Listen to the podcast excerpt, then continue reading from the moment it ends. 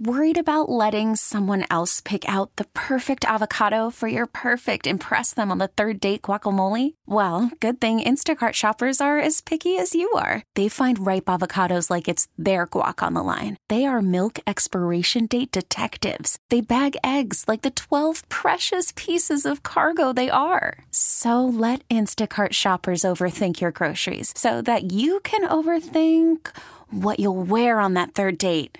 Download the Instacart app to get free delivery on your first three orders while supplies last. Minimum $10 per order, additional term supply. All star closer, Kenley Jansen, we have a question. What's the best podcast of all time? Baseball isn't boring, baby. I'm Rob Bradford, and every single day I'm sitting down with the biggest names to show you this great game is the greatest game. It's my podcast, it's my passion. It's a cause I started more than two years ago and is now the most prolific national daily baseball pod there is. Another fact, so jump aboard the BIB Express. Follow and listen to Baseball Isn't Boring, presented by Wasabi Hot Cloud Storage on the free Audacy app or wherever you get your podcasts. The North Texas stories you need to know. This is the All Local from News Radio 1080 KRLD. A murder arrest in Dallas, a drop in kids going to class in Fort Worth, and the Red Hot Rangers win again. With the All Local, I'm Heather Behrens. Dallas police have made an arrest in Monday's deadly shooting in South Dallas. Three family members were shot at a townhome on Elsie Faye Higgins near Fair Park. 19 year old Savannah Rodriguez was killed, her two siblings injured. Police believe 27 year old Jeremiah Moore knocked on the door and then fired a gun into the home. He was caught in Donley County in the Panhandle. Moore is facing a murder charge and three counts of aggravated assault. Fort Worth ISD is the latest school district to begin tackling a huge drop off in student attendance. KRLD's Carissa D'Agostino reports. While the Fort Worth population continues to grow to just under a million, in the last seven years, Fort Worth ISD's student population has fallen from more than 87,000 students to 72,000. So, why is this happening? Well, Fort Worth ISD is pointing to fewer housing options for young families and the opening of charter schools in their area. Tonight, the district will vote to have a study done to help them better understand how they can use their excess of resources, teachers, and buildings that this major drop off in attendance is causing. The term for this is called right sizing. They're not the only North Texas district facing this issue either. Last week, Plano ISD voted to create a committee to look at the potential need for closing schools due to the same issue. From the 24 Hour News Center, I'm Carissa D'Agostino, News Radio 1080 KRLD. Several law enforcement agencies joined forces to stop sex trafficking. KRLD's Andrew Greenstein has more. During the operation on September 22nd and 23rd, law enforcement agencies led by the Fort Worth Police Department made contact with 16 possible victims of sex trafficking. A 16 year old was rescued, and the suspect was arrested for trafficking a person under 18 and evading arrest.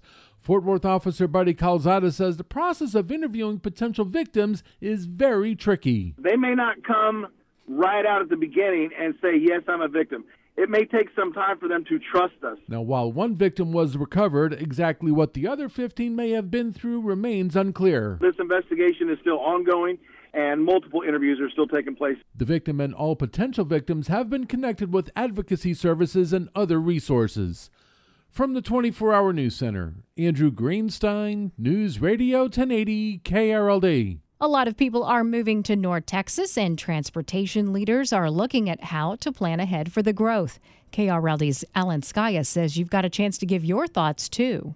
The North Central Texas Council of Governments is hosting a meeting tonight to hear what people want from transportation in the eastern part of the Metroplex. They say Kaufman and Rockwall counties are both expected to grow by more than 80% by 2045, so they're looking to develop a public transportation plan. You can take a survey to show your preferences, and you can stop at a meeting tonight at 6 at the Mesquite Arts Center to hear the Council of Governments presentation and give planners a chance to more accurately map travel patterns.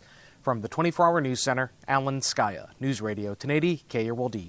A local nonprofit group wants to help break the cycle of poverty. Interfaith Family Services offers workers career coaching and training free of charge to help them find better jobs with better pay. Often clients end up finding careers along the way.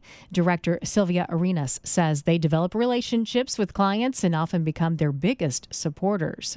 Interfaith was able to match, you know, the first $150 that she was able to put into savings. And so again, that small investment that Interfaith was able to give, you know, changed her employment outlook. Interfaith Family Services can even help with utility or rent assistance, even free childcare. Texas oil production set a new all-time record last month, making for a 107 billion shot in the arm for the state's economy for the first 6 months of the year. These are good days in the oil patch with West Texas Intermediate flirting on either side of $90 recently. That's up from $72 at the beginning of the year, an increase of about 25%. So, with better prices, of course, the industry is increasing production, and the Texas Oil and Gas Association crunched the numbers for August to determine crude oil production was the highest ever at nearly 5.7 billion barrels every day. Natural gas production gross withdrawals were also the highest of any month on record at 34 billion cubic feet every day.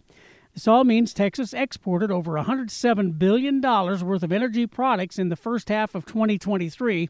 Nearly half of that was crude oil, $11 billion was natural gas, and about $33 billion was refined petroleum products.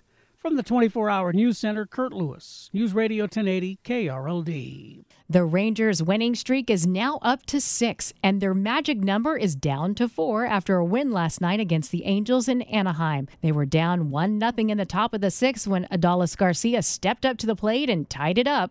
The 1 0 is hit high into the air, deep right center field. Walsh going back to the track at the wall. It's gone. And then the very next batter, the 2 2, a swing, and there's a drive down the left field line. Fair or foul, certainly home run distance. It's off the foul pole extension. Home run, Mitch Garver. And then it was Nathaniel Lowe's turn. And that ball is cranked to deep right field. It's got a shot at leaving the yard, and it's gone. The Rangers went back to back and wound up winning the game 5 to 1. The Astros, meanwhile, beat Seattle. So, with six games to play, the Rangers are still two and a half ahead of Houston and now four ahead of the Mariners. With the All Local, I'm Heather Behrens. The All Local is updated three times a day. For the latest news, traffic, and weather, listen to News Radio 1080 KRLD. Visit KRLD.com, download the Audacy app, or ask your smart speaker to play 1080 KRLD. All star closer Kenley Jansen, we have a question. What's the best podcast of all time?